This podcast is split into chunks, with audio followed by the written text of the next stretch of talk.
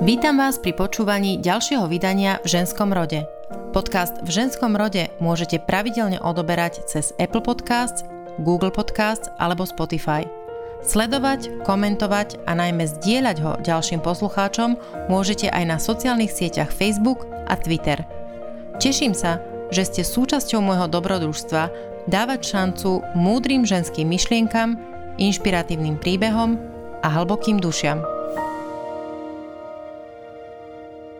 Dnes sa rozprávam so Zuzanou Prostredníkovou, ktorá hovorí aj to, že to správanie nie je podmienené kultúrne alebo nábožensky, ale je to podmienené násilným prostredím, vojnou a chudobou a segregáciou. Priznám sa, že Zuzanu som zaregistrovala prostredníctvom jej otca, evanjelického teológa a akademika Ondreja Prostredníka. Ten sa otvorene a verejne vyjadruje aj na témy extrémizmu, migrácie či vylúčených komunít. Zistila som, že jablko nepadlo ďaleko od stromu a aj Zuzana si vo svojom profesionálnom živote zvolila cestu pomáhania slabším a znevýhodneným. Po štúdiu sociálnej antropológie na univerzite St. Andrews v Škótsku, na ktorej mimochodom študovali aj princ William a jeho manželka Catherine, sa Zuzana ocitla na dobrovoľníckych postoch v Libanone a neskôr v Bosne a Hercegovine. Po návrate domov sa zasadzuje najmä o to, aby ľudia na Slovensku pochopili, že utečenci a migranti nie sú nebezpeční a že sú to ľudia, ktorí môžu byť aj pre našu krajinu prínosom. V ženskom rode dnes nie len o nádeji a láske, ale aj o tom, aké je to nemať pitnú vodu v kohútiku vo vyhriatom byte, aké je to, keď je človek neustále hladný, ako sa dodržiava hygiena v utečeneckom tábore s tisíckami ľudí žijúcimi v stanoch, ale aj o tom, že všetci ľudia na svete prežívajú strach či bezmocnosť, ale aj túžbu či radosť úplne rovnako. Prečo sociálna antropológia? A prečo St. Andrews? Ja som išla študovať sociálnu antropológiu hneď po skončení strednej školy, tuto v Bratislave. Chodila som na Evanjelické lýceum. A sociálna antropológia bola pre mňa takým prirodzeným vyústením tém, o ktoré som sa zaujímala. Ja som celé detstvo vyrastala v témach medzinárodnej pomoci, humanitárnej práce. Môj otec je teológ a preto som aj išla ďalej študovať teológiu. Teda mala som to v kombinácii sociálna antropológia, teológia. Mm-hmm.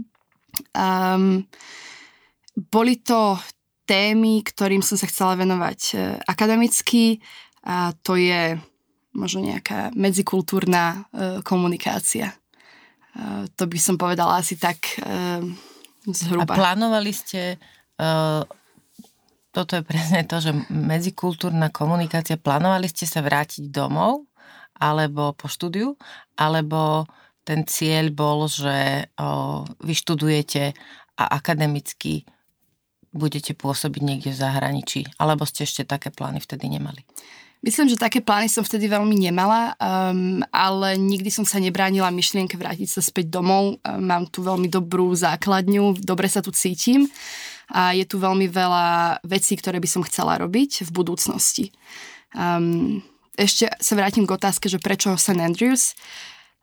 Ja som študovala na bilingválnej škole a preto bolo tak nejak prirodzené pre mňa ďalej pokračovať v tej angličtine a študovať v angličtine. A bola som obklopená ľuďmi, ktorí ma dokopali ísť študovať do zahraničia. Hlavne to boli teda rodičia a bratia. Keď ja som v 5. ročníku netušila, ako mnohí maturanti, že čau, vlastne chcem študovať, kam chcem študovať, tak oni ma v tomto podporili, že choď do zahraničia, tam to bude dobré. A St. Andrews ste našli ako? Ja som sa hlásila na niekoľko vysokých škôl v Anglicku a v Škótsku a prijali ma teda na viacero.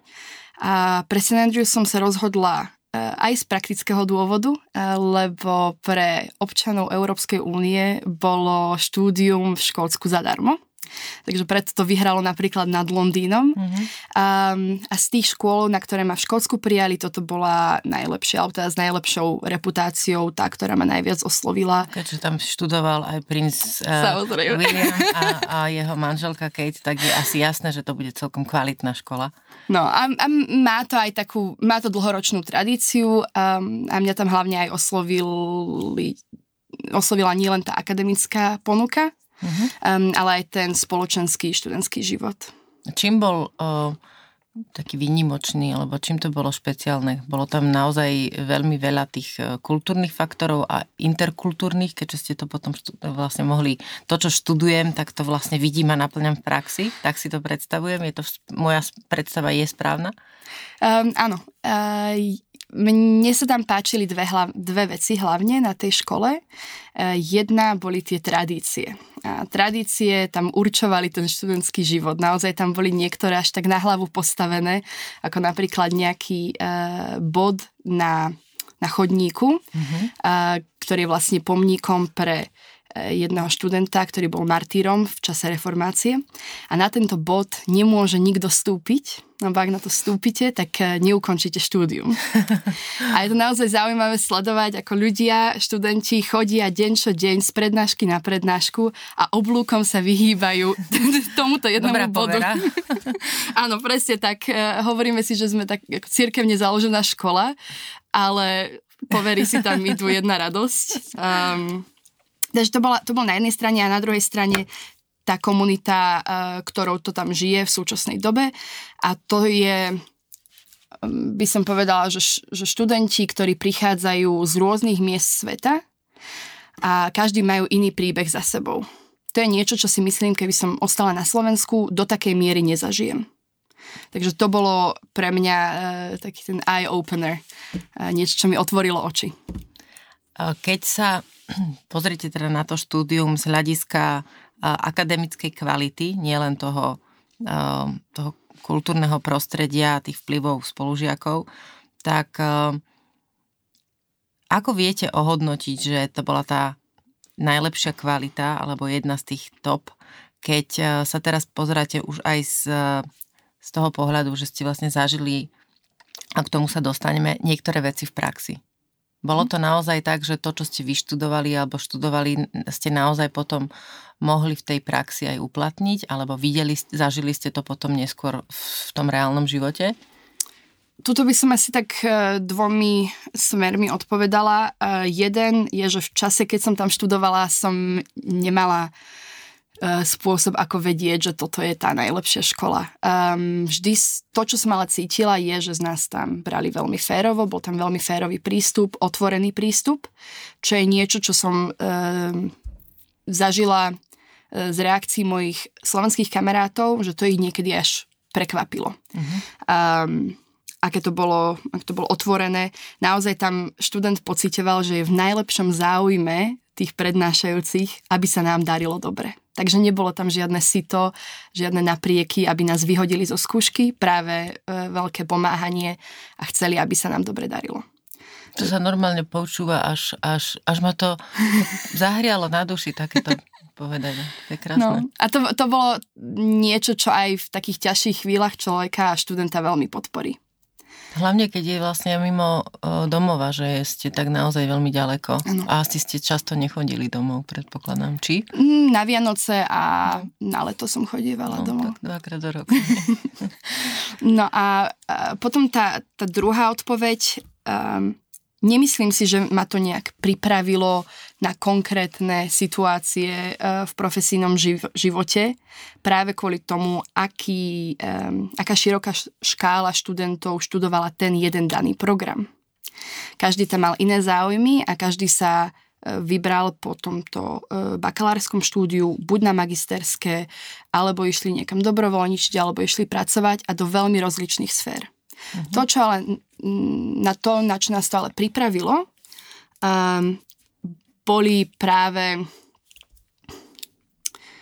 bol práve férový, transparentný prístup, zodpovednosť za svoju prácu, a toto je, myslím, niečo, čo sa dá prenášať do rôznych sfér. Ďalej to bolo nejaký záujem pýtať sa otázky, záujem kriticky sa pozerať na veci. Takže to je ešte aj možno rozdiel z toho, čo som počula medzi tým anglosaským prístupom a možno nejakým stredoeurópskym, je, že my sme mali veľmi málo materiálov, ktoré sme sa museli naučiť. My sme dostali na začiatku semestra 20-30 kníh, ktorým sme sa mali venovať a na základe tých sa nás pýtali otázky. Ale to nebolo faktické poznanie, čo bolo na ktorej strane v tej knihe. Jasné. To bolo, ako vieš po prečítaní týchto kníh na túto otázku odpovedať. To znamená, že pri skúške nás skúšali formou esejí. Každý študent teda odpovedal úplne inak, lebo každý si možno, že aj prečítal iné veci. A každý sa na to pozeral z toho svojho pohľadu. Ako bolo potom možné vlastne vyhodnotiť vedomosti toho študenta? Brali ste to vy ako študenti, že je to fér, že napríklad moje Ačko je rovnaké ako Ačko niekoho iného? Ja by som nechcela byť v pozícii tých našich hodnotiacich, lebo myslím, že to je veľmi náročná práca. Ale to, na čo nás hodnotili, a to je na Slovensku teraz aktuálna téma, je práve tá akademická transparentnosť, tá akademická zodpovednosť. Teda ako je to v súlade s nejakými akademicky zaužívanými pravidlami napísané. No presne to ma zaujíma, že vlastne vy ste veľmi mladý človek a v podstate potom, čo ste teraz povedali, vychádzam z toho, že to štúdium bolo najmä o premýšľaní, čiže nie o učení sa ani poučiek, ani nejakých faktov, ktoré si človek naozaj môže v súčasnej dobe nájsť na internete, ale museli ste sa vlastne učiť a svoje vedomosti preukazovať myšlienkami na papieri. To znamená, alebo myšlienkami, ktoré ste vlastne dali tomu učiteľovi vedieť. A ako sa vlastne mladý človek pozerá na to, že čo sa teda deje aj tu, že v niektorých prípadoch, že niekto naozaj zo seba dáva maximum a premýšľa a tú svoju kvalitu premýšľania dáva na papier, a niekto vlastne si to uľahčí, povedzme to tými slovami, že uľahčujem si prácu, lebo je to, ja chápem, či nie je asi otázka správna, že či je to správny, alebo nie je to správny prístup, ale ako sa vlastne na to dívate ako mladí ľudia? Je to asi ťažká otázka, nehovorím, že je to ľahké, len ma to zaujíma vlastne, keď ste tam všetci v tom, ja neviem, tom krúžku, alebo ako to fungovalo, vlastne sedeli, spolu sa rozprávali, tak do akej miery vlastne seba reflektujete a reflektujete ostatných a ich myšlienky a originalitu a tú etiku, s akou pristupujú k tomu štúdiu a k práci? No, moja odpoveď na to asi bude taká veľmi jednostranná práve kvôli tomu, že ten môj, nazvieme to, akademický tréning pochádza práve z prostredia, ktorý plagiatorstvo úplne odsudzuje a za to je to najväčšie potrestanie, tá najväčšia penálta. Takže na nejaké podvádzanie a uľahčovanie ja sa pozerám veľmi kriticky. Neviem, či by to tak vnímali všetci moji rovesníci zo Škótska alebo túto zo Slovenska, ale teda za seba hovorím, že... A vaši učitelia v Škótsku, keď posudzovali teda tie práce, tak stalo sa, že vám niekedy vytkli, neviem, neoriginalitu, alebo teda, alebo naopak, že vlastne chválili tú jedinečnosť nazerania na nejaký problém pri tej danej skúške? Áno, určite sa to stalo hlavne v prvých ročníkoch, kedy ja som prišla a netušila som, ako sa taká správna akademická esej píše, lebo na to som veľmi tréning nemala. To, čo počas prvých dvoch ročníkov sa študent tam naučí, je práve práca s tými akademickými textami. Samozrejme, nie je to také, že by si človek mohol písať, čo chce úplne. Väčšinou napríklad zoberiete si za základ 2-3 akademické texty a s tými pracujete, tie porovnávate a práve to porovnanie je ten váš originálny prístup k tomu. Mm-hmm. A samozrejme tam môže veľmi ľahko dojsť k nedostatku originality. A niekedy až k príliš veľkej originalite. Mm-hmm. Takže toto je niečo, čo sa nás snažili tak ukočírovať naši učitelia. Tá akademická stránka je jedna vec a druhá vec je vlastne, čo sa stane potom, keď človek na škole skončí a s tým titulom vyjde do reálneho sveta. A vy ste skončili a posunuli ste sa nie do sveta korporácií alebo biznisu alebo nejakých tých stáží v tejto ziskovej oblasti, ale naopak išli ste do tej tvrdej reality a ocitli ste sa kde? Ocitla som sa pol roka po skončení školy, som sa ocitla v Libanone, v utečeneckom tábore.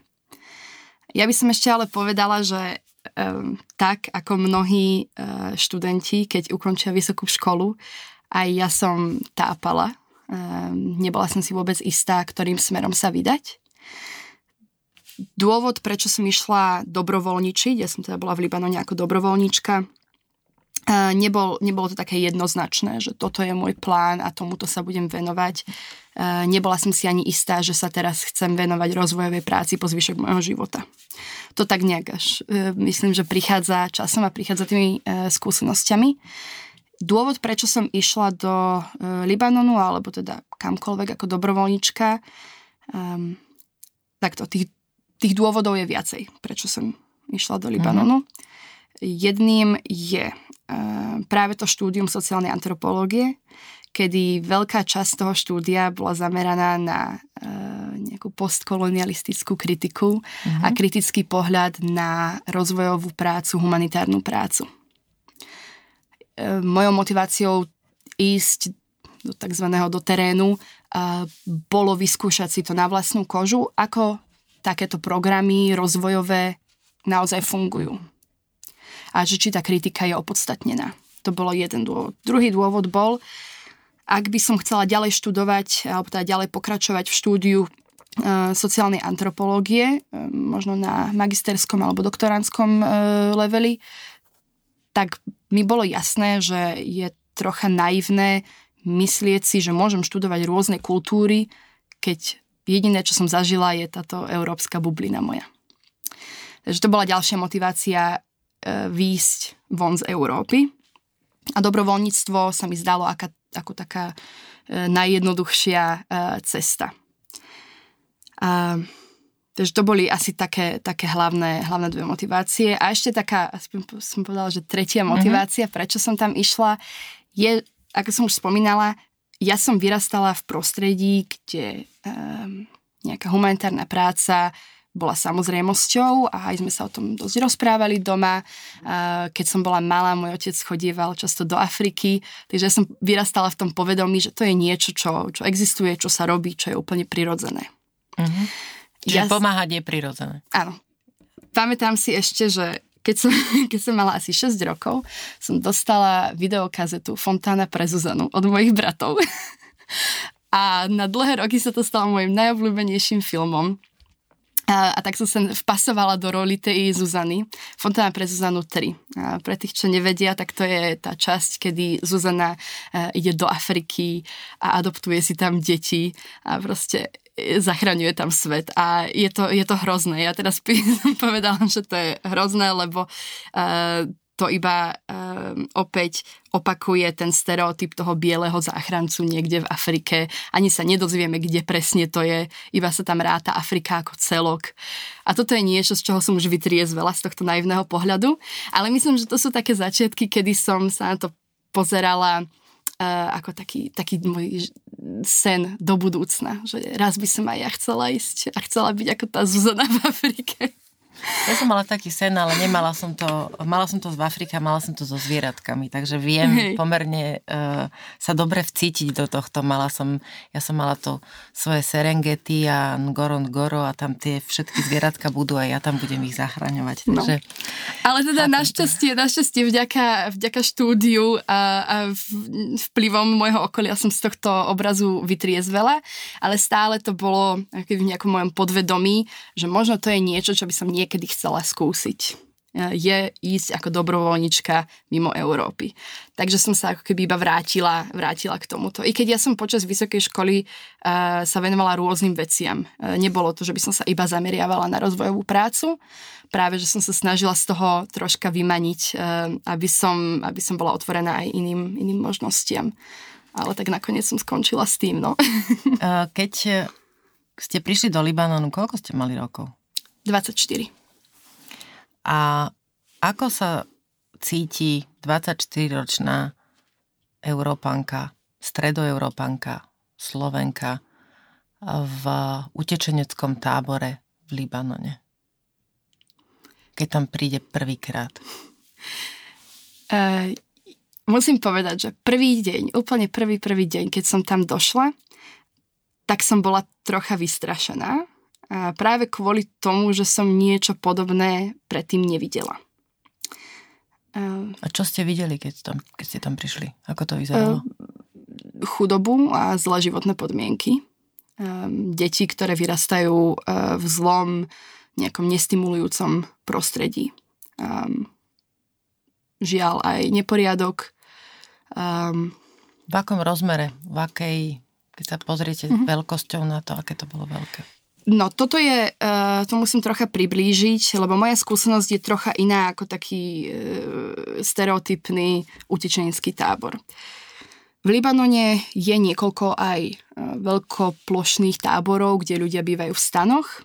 To, kde som ja ale pracovala, my sme to volali refugee shelter.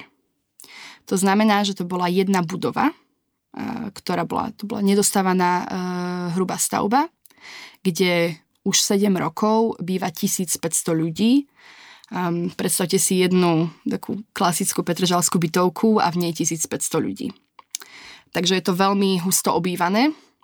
Je tam niekoľko stanov dookola v poliach, ale teda väčšina ľudí, väčšina tej komunity býva práve v tejto jednej budove. Tá budova je na okraji mesta.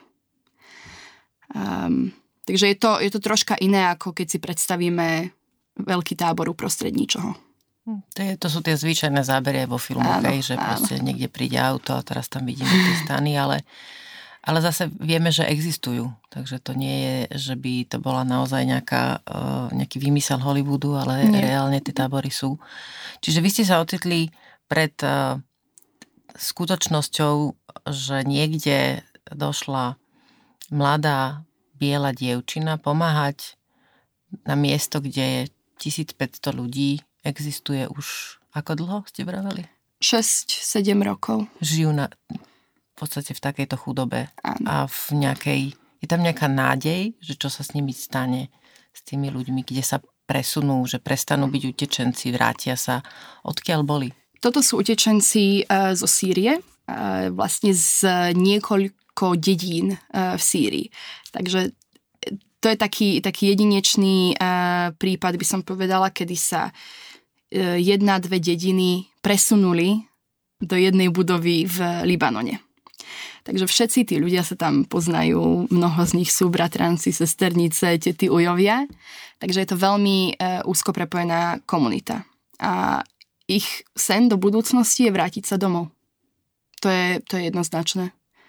Čiže to nie sú takí, ktorých si my stereotypne predstavujeme, že sa chcú zbaliť a odísť, brať detské prídavky a nezamestnanecké prídavky niekde do Európy, ale chcú sa vrátiť do svojej dediny, do Sýrie domov? V drvivej väčšine áno.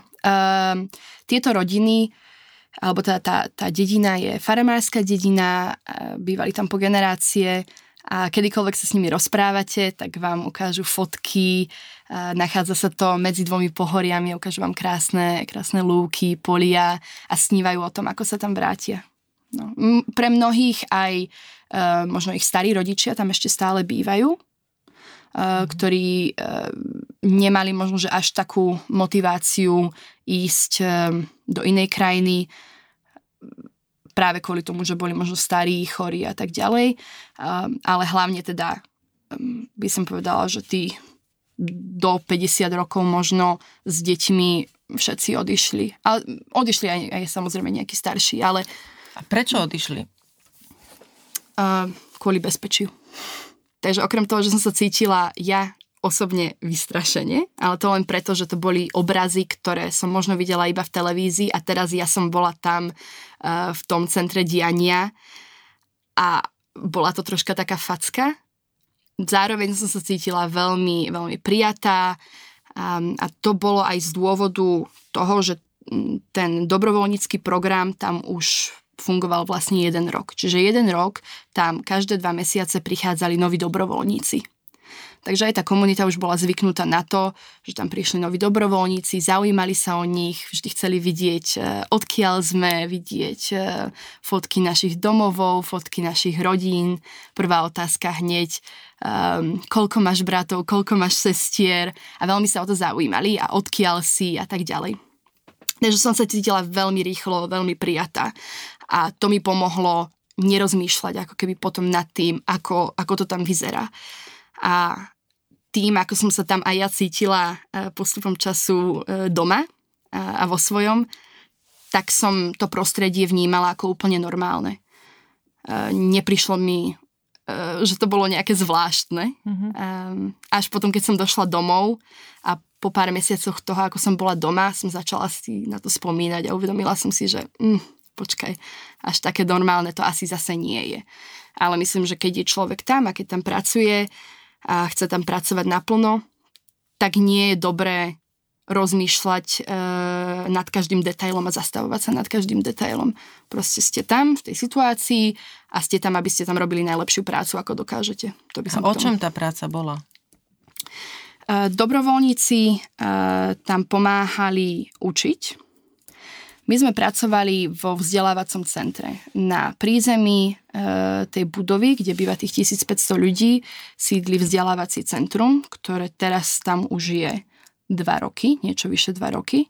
Keď ja som prišla, tak fungovalo 1 rok. Sú tam učitelia, ktorí pochádzajú zo Sýrie, z Libanonu alebo z Palestíny a tí sú ako stáli zamestnanci. K ním potom ale každé 2, 4, 6 mesiacov prichádzajú dobrovoľníci, ktorí im asistujú a pomáhajú učiť angličtinu, alebo teda dobrovoľníci vedú hodiny angličtiny a vedú hodiny matematiky. A potom zvyšné hodiny práve učia tí arabskí učitelia. A vy ste učili? Ja som učila angličtinu a matematiku a učila som prvákov a škôlkarov, ale to, čo treba povedať, je, že ja som síce učila prvákov, ale moji prváci niekedy mali aj 10-11 rokov a to práve kvôli tomu, že vymeškali veľkú časť školskej dochádzky. Cieľom toho centra nebolo konkurovať v škole alebo ďalej segregovať tieto deti alebo ďalej ich ťahať mimo toho mesta, ale práve im pomôcť dobehnúť školu, dobehnúť učivo, ktoré zameškali, aby mohli chodiť do libanonskej školy. Sýrskym utečencom totižto je umožnené chodiť do libanonskej školy. Kvôli kapacite tam je rozdielný program tak, že do obeda sa učia libanonské deti a po obede sýrske deti. Takže stále tá segregácia tam nejaká je, ale minimálne môžu chodiť ako všetky ostatné deti do školy. To ale tieto naše deti nemohli práve kvôli tomu, aký tam bol veľký rozdiel medzi ich vekom a ich vzdelaním. Takže tieto deti, ktoré vlastne ušli so svojimi rodinami z domovou kvôli bezpečnosti, nechodili istý čas do školy, teraz sa to snažia dobehnúť to zameškané. Aké inak sú? Vidíte na tých deťoch, že žijú v nebežných podmienkach, alebo do akej miery dokážu byť bezprostredne šťastné ako deti a do akej vidíte, že nežijú úplne v tých najideálnejších podmienkach, v akých by teda ideálne deti mali žiť? Ja na tie deti nedám dopustiť. Sú to úžasne silné deti. Majú veľkú motiváciu robiť niečo. Keď ich dokážete zapáliť pre niečo, tak za tým idú. A samozrejme dokážu byť šťastné v tom svojom prostredí. Hrajú sa, majú kamarátov. Dokážu sa potešiť z úspechu v škole, potešia sa z pochvaly, ale zároveň sú to veľmi traumatizované deti. Niektoré viac, niektoré menej. Niektoré pochádzajú z neúplných rodín, kedy jeden z rodičov, väčšinou otec, zomrel v Sýrii. Mnohé deti sú traumatizované do takej miery, že videli svojich rodičov zomierať. Mnohé deti žiaľ kvôli tomu, že ani pre rodičov nie je tá situácia jednoduchá, tak trpia nejakým druhom domáceho násilia, keďže aj tí rodičia majú veľké depresie a nevedia sami, ako zvládať tie situácie. Tie deti častokrát vyrastajú, by som povedala, ako také samorasty. Keď väčšinu dňa trávia so svojimi kamarátmi, so svojimi rovesníkmi, vonku behajú po tej budove, okolo tej budovy a samozrejme ako všetky deti vymýšľajú.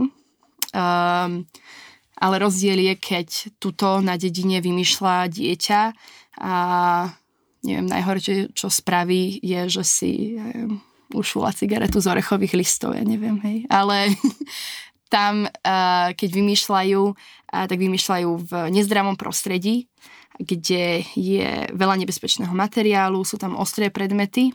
A potom to končí tak, že sa žiaľ s tými ostrými predmetmi začínajú hrať a končí to úrazmi.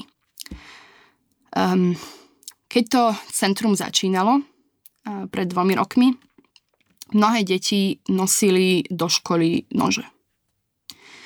Nosili ich ako sebaobranu. Je to kvôli tomu, že nikomu neverili. Mhm.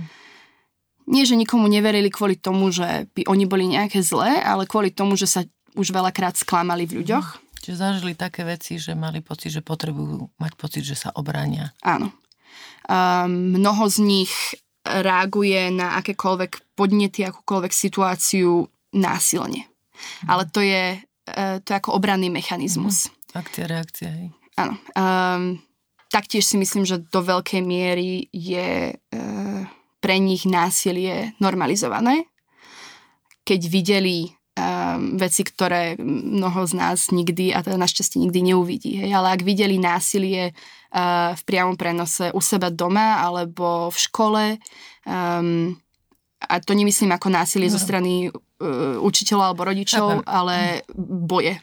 Tá vojnovú situáciu, hej, že sú vlastne vo vojne, oni áno. Vyrastajú vo vojne, takže to je to, čo my nepoznáme. Áno. Postupne ale, keď ja som tam došla po roku fungovania, tak veľmi, veľmi zriedka už sme našli nejaký nôž alebo nejaký ostrý predmet u študentov. Je to preto, že sa naučili dôverovať tým učiteľom, ktorí tam pracujú. A je to aj preto, že pochopili, za aké správanie budú odmenení a akým štýlom budú odmenení. Jednou takou hlavnou filozofiou toho vzdelávacieho centra bola filozofia pozitívnej motivácie. To znamená, že v ideálnom prípade dieťa nebolo trestané, bolo iba pochvalované, ak spravilo niečo dobré. Ak spravilo niečo zlé, nikto si to nevšímal, jednoduchý príklad, keď ja som napríklad povedala študentom, otvorte si knihy a spravíme toto cvičenie. Tí, čo to spravili, tak dostali dobrý bod. Tí, čo to nespravili, nedostali žiaden bod. Čiže neboli trestaní, ale len neboli pochválení. Čiže nedostali, že tí červení a tí čierni, ale áno. Jedni dostali a druhí boli vlastne len tak. Áno. A potom samozrejme všetci chceli byť tí dobrí a chceli nazbierať tie dobré body. Samozrejme, fyzické násilie bolo absolútne zakázané v tom našom vzdelávacom centre. A myslím, že do veľkej miery ani nejaké zvýšenie hlasu by nefungovalo na tie deti. Lebo ak to je dieťa, ktoré počulo vybuchnúť bombu, tak môj zvýšený hlas, ktorý ešte dokonca je po anglicky, takže si zo mňa spravia tak akorát dobrý deň, tak to absolútne nič nespraví. Čiže toto ako keby nikdy nebola cesta. Ani by to nebolo účinné. Že keď na slovenské dieťa možno, že zvýšite hlas, tak sa uvedomí, že niečo sa deje, ale keď tam zvýšite hlas, tak si nikdy akože... To je niečo, ako ja na vás pozerám, Zuzka, veľmi fascinovane, lebo naozaj o tomto filmy nie sú. To vlastne vám nikto nepovie, kto to nezažil. Vlastne ja som si to nikdy nevedela predstaviť, že vlastne toto je tá realita. A celý čas premýšľam nad tým, že vlastne toto sú deti, ako boli deti v Európe počas vojny a po nej, bezprostredne po nej. Že to je vlastne generácia našich starých rodičov. Toto žili naši starí rodičia, ktorí vlastne zažili tú realitu násilia, vojny, straty niekoho milovaného, straty domova, straty pocitu bezpečia, toho, že svet je mama a oco a tá moja rodina, ktorú poznám a tam sa môžem cítiť v bezpečí a v poriadku. A vlastne sme v roku 2018 a naozaj to nie je, ten svet je tak prepojený, že tých pár tisíc kilometrov od nás to nie je naozaj až tak ďaleko, aby sme sa tvárili, že to neexistuje. Vyrastajú stovky a tisíce detí za takýchto podmienok, o ktorých presne hovoríte. Tak, presne tak. A ja by som ešte možno zvýraznila jeden fakt, čo ste povedali, že toto nie je, takéto správanie nie je podmienené kultúrne alebo nábožensky, ale je to podmienené násilným prostredím, vojnou a chudobou a segregáciou. K takémuto správaniu dochádza v takýchto situáciách. Preto aj ja niekedy tak veľmi opatrne hovorím o takýchto veciach, bo ako náhle by som niekomu len povedala jednu vetu, áno, bola som v Libanone a boli tam sírske deti, ktoré nosili nože do školy, tak si ma zaškatulkuje ten človek, respektíve zaškatulkuje si tie deti, že no jasné, ja som to vedel, to sú moslimovia, oni sú násilní. Ale ak človek pochopí celý ten obraz, vlastne prečo tie deti sú nútené takto sa správať a nechcú. Nikto nie je zo svojej podstaty násilný. Násilnými sa podľa mňa stávame len, ak sa cítime ohrození. Vy ste okrem Libanonu boli aj v Bosne a Hercegovine, čo je naozaj už v Európe veľmi blízko. A čo ste zažili tam? Tam bola situácia veľmi rozličná, rozdielna. Libanon je krajina, kde utečenci mnohí bývajú 5, 6 rokov, 7 rokov a plánujú sa vrátiť. Ako náhle to bude bezpečné, plánujú sa vrátiť domov. V Bosne, Srbsku, Grécku sú utečenci z rôznych krajín, ktorí naozaj sa snažia, alebo pre nich jedinou cestou, alebo v ich očiach jedinou cestou pre bezpečný a dobrý život je utiecť úplne a teda utiec do nejakých bezpečnej krajiny a teda napríklad do európskej krajiny nejakej. Preto Bosnu by som nazvala takú tranzitnou krajinou, alebo teda minimálne tie tábory, v ktorých ja som pracovala, sú tranzitnými. Situácia v Bosne je pomerne nová, kedy od jary minulého roku, teda od jary 2018, tam začali prichádzať utečenci zo Srbska. Takže to sú utečenci z Afganistanu, niekedy zo Sýrie, Pakistanu, Irak, Irán, ktorí možno už strávili rok, dva v táboroch v Srbsku a zistili, že teda tadiaľ sa nedostanú do Európy kvôli tomu, že sú vlastne maďarské hranice úplne teda zatvorené. A aj keď vyskúšali všetky legálne cesty, tak ani aj tak sa im nepodarí dostať. Preto vyskúšali Bosnu. A cez Bosnu, teda cez bosensko-chorvátske hranice, začali prechádzať migranti počas leta. Žiaľ, do veľkej miery, alebo väčšina, to boli ilegálne prechody, ktoré boli ale aj spojené s násilím zo strany chorvátskej polície. Že takto tam vyzerala situácia v lete. Tam už bolo menej detí s rodinami, skôr tam boli muži, tí, o ktorých takí tí najviac nenávidení, mladí muži, o ktorých sa teda najviac hovorí.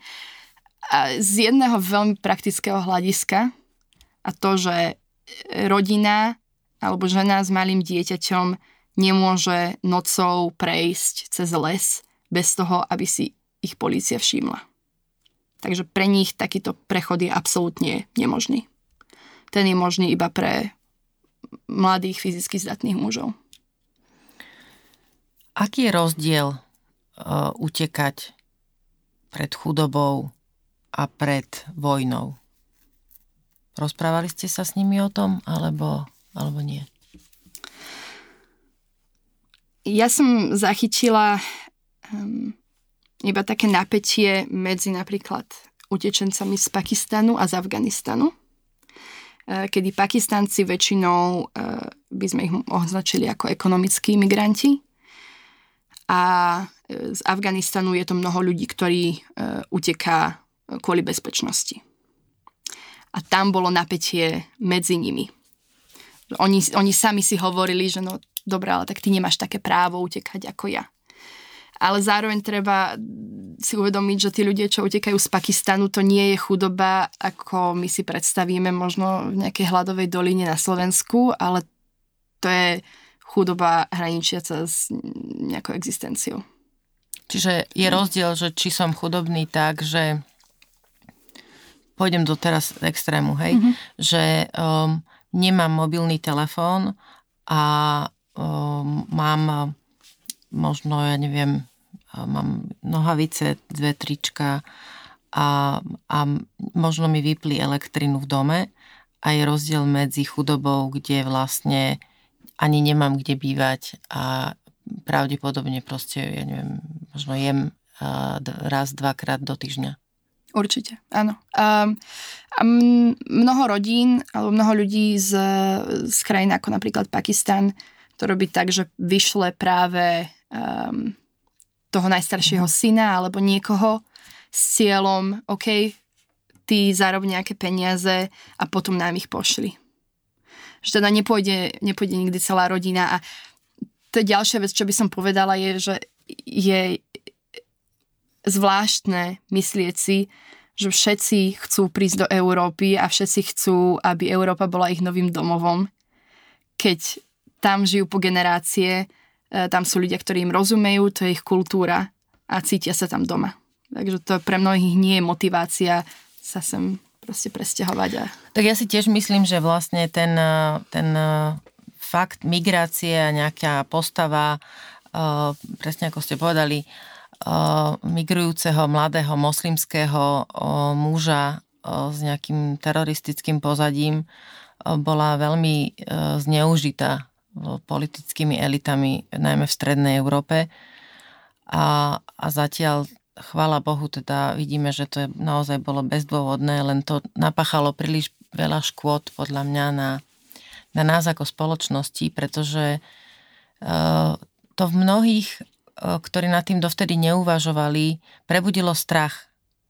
Podľa mňa to je to, čo je na tom najviac nebezpečné, že tá emócia, predtým boli niektorí ľudia indiferentní, nikdy sa nad tým nezamýšľali, lebo nad tým nemali dôvod premýšľať a možno keby stretli kohokoľvek z takejto kultúry, tak vlastne by ho brali ako úplne normálneho človeka, nikdy by sa nepozerali na ňo s predsudkom, že je to niekto, kto je nebezpečný.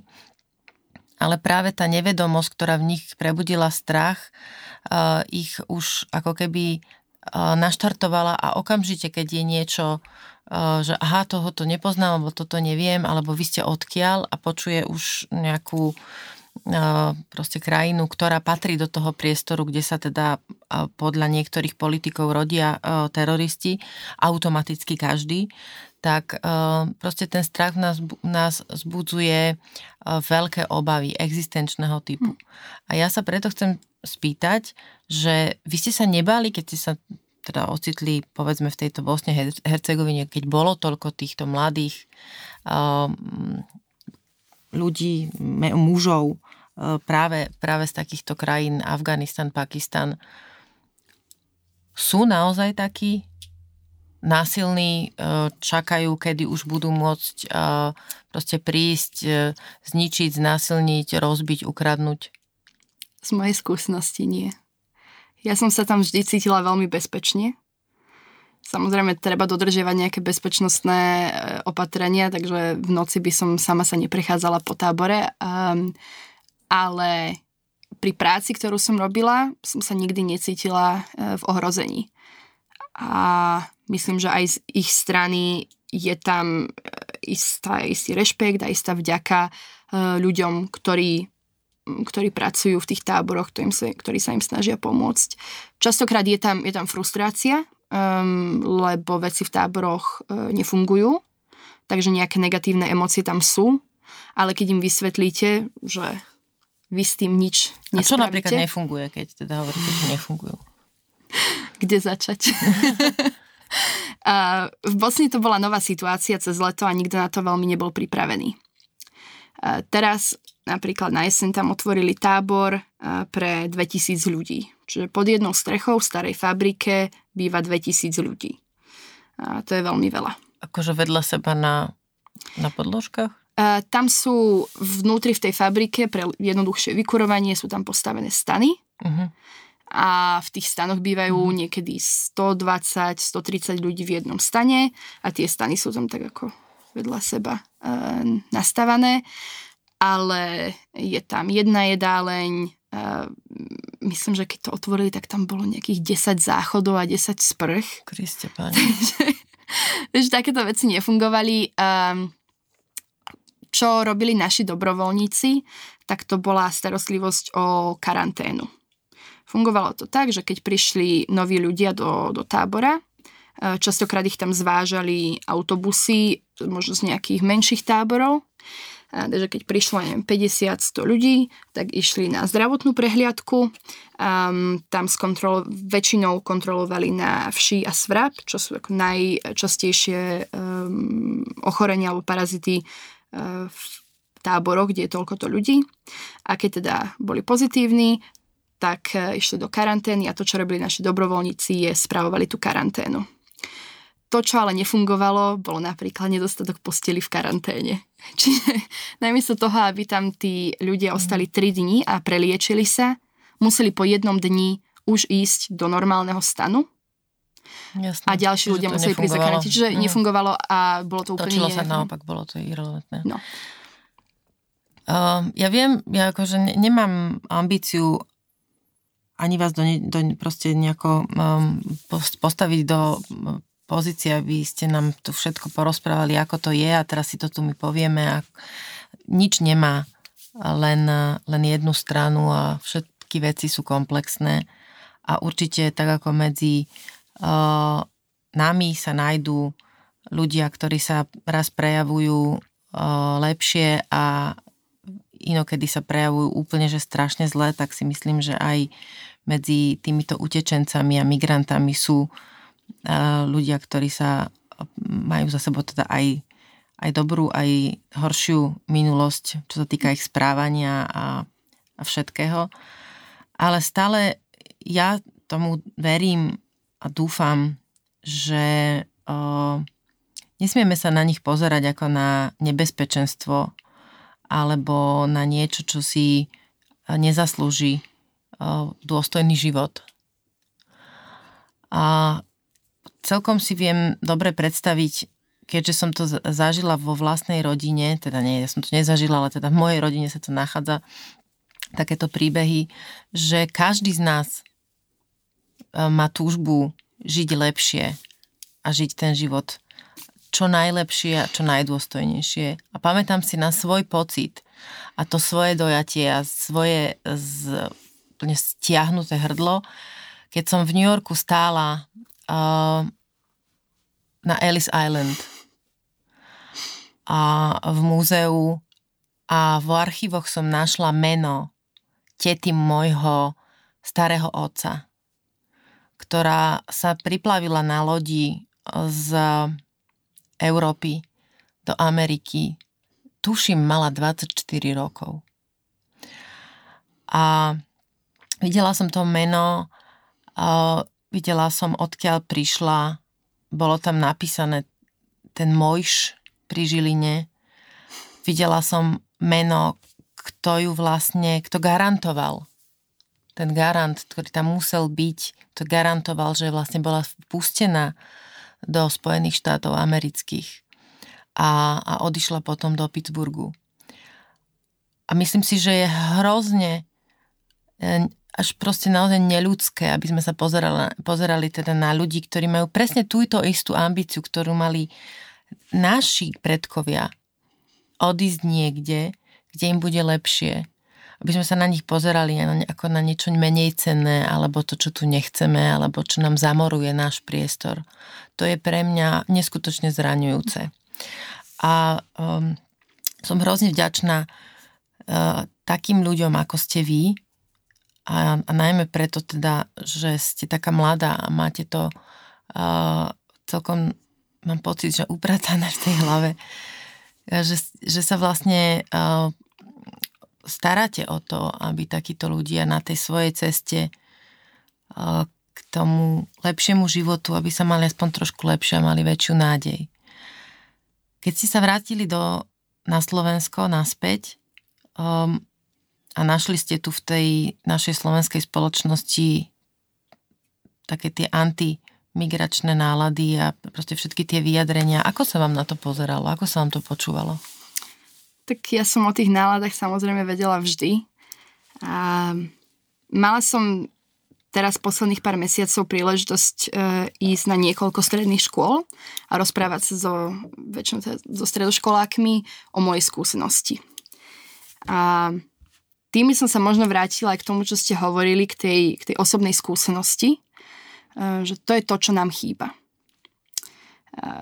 Ja som podávala tým stredoškolákom to tak, že nejdem im tu rozprávať nejaké výňatky zo zákonov a z programu, alebo teda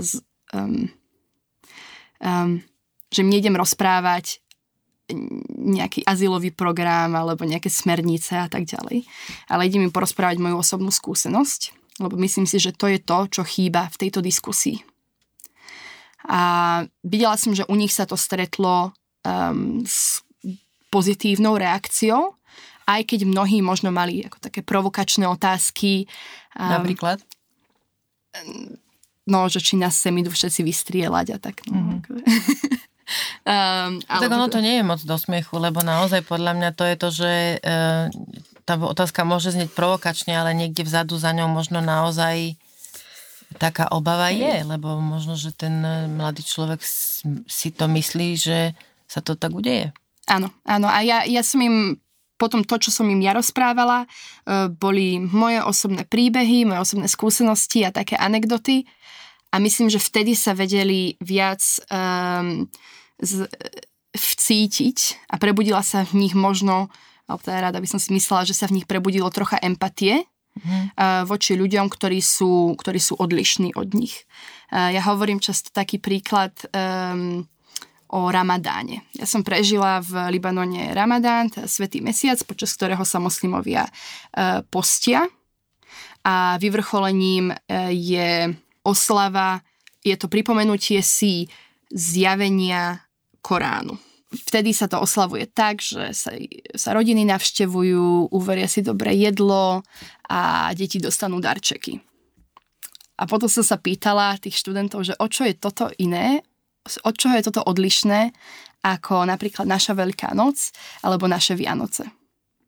A videla som, že pre viacerých to zmení troška pohľad na niečo, čo je nám tak vzdialené ako slovo Ramadán alebo myšlienka toho, že niekto sa postí. A u nás sa tiež postilo predsa však. Áno. Už nie je tak aktívne. Áno, už to tak nie je, ale do Veľkej noci predsa platil 40-dňový pôst a veľmi prísny. No. A myslím, že keď som im takto predstavila tieto dva sviatky a postavila ich vedľa seba, tak začali možno, že troška inak nad tým rozmýšľať. To, čo aj tak niekedy z obľúbou hovorím, je, že strach je ako oheň. Je to dobrý sluha, ale zlý pán. Čiže strach je dobrý, keď nás robí obozretným, keď nás núti pýtať sa otázky. Ale je zlý pán, ak nás to ovládne a úplne nám to zaklapkuje oči, zviaže ruky a staneme sa otrokom toho. A myslím, že toto práve vzniká v situácii, keď sa necháme ovládnuť tým strachom. Necháme sa ovládnuť správami, ktoré počúvame, nepozeráme sa kriticky na to, nepýtame sa, no dobre, počkaj, ale možno, že nie všetci utečenci sú takí istí a tak ďalej. Na základe čoho tvrdíš to, čo tvrdíš?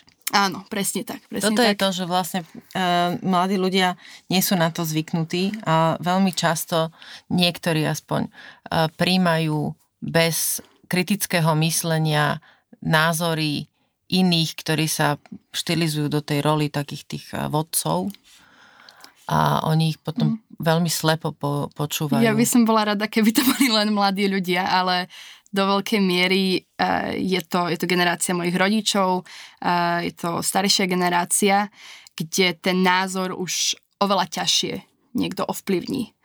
A práve tam ten strach je veľmi veľký faktor.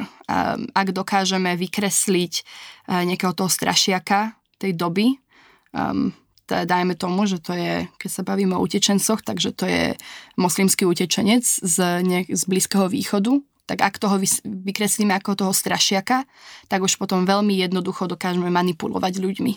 A to je, myslím, niečo, čo sa deje. A skúste mi povedať z vašej perspektívy mladosti, toho, že ste vyštudovali aj tieto medzikultúrne štúdia, teda tú sociálnu antropológiu. Zažili ste to, čo ste zažili na vlastnej koži. Ako by sme my tu doma na Slovensku mohli pomôcť? A teraz sú dve veci. Pomôcť samým sebe zbavovať sa toho strachu a potom pomôcť niekde inde tým ľuďom, ktorí žijú bez teplej vody, bez pitnej vody, bez infraštruktúry, kanalizácie v zime, v chlade, bez jedla, bez hygieny. Na to prvé paradoxne myslím, že mám asi jednoduchšiu odpoveď. A tiež je síce taká komplexnejšia a to je zmena postoju k rómskej komunite na Slovensku. To je niečo, čo vnímam ja ako kľúčové pre zmenu slovenskej spoločnosti. Lebo dnes je to moslim zo Sýrie. Zajtra to môže byť niekto úplne iný. To, čo ale spája týchto ľudí a to, čo ich spája s Rómami na Slovensku, je to, že sú iní. My na Slovensku nemáme radi inakosť. Preto by som povedala, že to, ako môžeme zmeniť náš postoj k inakosti, to, že sa o ňu budeme zaujímať a že to budeme rátať ako nejakú hodnotu našej spoločnosti, je, že si vyriešime to, čo máme doma. A to, že zmeníme náš postoj a integráciu Rómov do spoločnosti. Potom, možno, že to je naivná predstava, ale verím, že ak sa otvoríme tomu rozmýšľaniu, že niekto, keď je iný, neznamená, že je zlý, ale že je zaujímavý, tak sa dokážeme inak stavať aj k ľuďom z rôznych krajín. Môže, ako hovorím, teraz je to Sýria, môžu to byť rôzne africké krajiny, keď bude narastať migrácia z dôvodu klimatických zmien a tak ďalej. Že to je niečo, čo ako migrácia nikam neodchádza. Vždy tu bola a vždy tu bude. Takže to je niečo, na čo sa musíme podľa mňa pripraviť. Keď sa pozrieme na rozvojové programy, dajme tomu, alebo na nejaké formy humanitárnej práce, alebo aspoň proste nejaké humanitárne organizácie, je niečo, kde konkrétne by mohol urobiť ktokoľvek, kto počúva niečo. Nehovorím, že si teraz ide kúpiť dobré svedomie, ale naozaj, keď má chuť a nemôže si dovoliť urobiť to, že odíde ani len na 2 mesiace dobrovoľničiť, čo môže urobiť taký človek? Dobre, takto myslím, že poznám jednoduchú odpoveď na tú otázku a ja by som povedala, že to je prispievanie na neziskové organizácie, ktoré pracujú v teréne. Ale opäť netreba to robiť slepo, ale ak sa o to človek zaujíma, tak zistite si viac o tej organizácii, stretnite sa s niekým, porozprávajte sa o tom, čo kde robia, pýtajte sa otázky a ak budete spokojní s tým programom, s tými projektami, ktoré robia v tej danej krajine, tak by som povedala, že im môžete prispievať. Či už to je 5 eur mesačne, alebo ak má niekto možnosť z nejakej vyššej úrovne prispievať väčším počtom, tak to je ako keby najjednoduchší spôsob. Pre takého obyčajného smrteľníka. Ale potom to, čo mňa zároveň trápi, je to, ako Slovensko, ako krajina by mohla robiť viac. A to by som povedala, že to je vzdelávanie ľudí, lebo len tak potom budú tí jednotlivci motivovaní pomáhať. Čiže môžem tomu rozumieť aj tak, že my rodičia, teda alebo ľudia, ktorí sú rodičia, starí rodičia, možno krstní rodičia, ujovia a tety, by mali svojim deťom alebo tým deťom, ktoré majú, možno v triedách aj ak je nejaká učiteľka, učiteľ, tak majú aktívnejšie vysvetľovať, ako funguje svet, že niektoré deti sú na tom horšie a žijú v znevýhodnenom prostredí a veľmi ťažkých podmienkach a tak ďalej. Áno, to ja by som povedala, že to je tá najväčšia, aj najťažšia, ale najväčšia vec, ktorú môžeme a mali by sme spraviť ako slovenská spoločnosť. Je otvárať tieto témy, otvárať témy ľudských práv, venovať sa našim deťom a vzdelávaniu našich detí a vysvetliť im, že ľudské práva platia pre všetkých a že ľudia sú si naozaj rovnocenní, bez ohľadu na to, odkiaľ pochádzajú alebo aké majú vierovyznanie. Na záver mám také otázky, ktoré som si nepripravila na schvál, lebo som chcela, že budem hovoriť spontánne až potom, keď vás budem mať pred sebou. Čo vás najviac inšpiruje?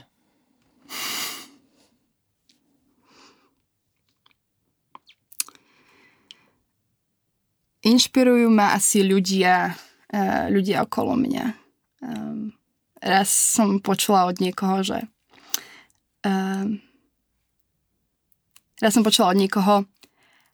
by sme sa mali obklopovať minimálne 5 ľuďmi, akými chceme byť. To neviem, či to dáva zmysel, hej? Že, chápem. Mať 5 ľudí okolo seba, ktorých kvality obdivujeme a ku ktorým sa chceme priblížiť. Alebo ak má niekto jednu kvalitu, tak tu si zobrať. A tým sa snažím nejak riadiť. Čiže určite sú to ľudia okolo mňa, ktorí nie len teda mňa podporujú priamo v tom, čo robím a to, čomu sa chcem venovať, ale ja obdivujem aj to čo oni robia. Takže to je asi myslím, že taká veľká motivácia.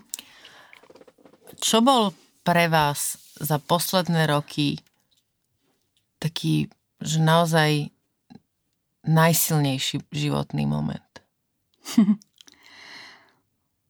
Asi práve to dobrovoľníctvo v Libanone. Samozrejme, vysoká škola ma veľmi ovplyvnila v mnohých veciach. Bolo to veľmi formujúce obdobie, kedy mi myslím, že prospelo byť mimo domova. Ale to, čo mi asi najviac otvorilo oči, zbavilo ma akýchkoľvek nejakých zbytkov naivity, ktorú som mala.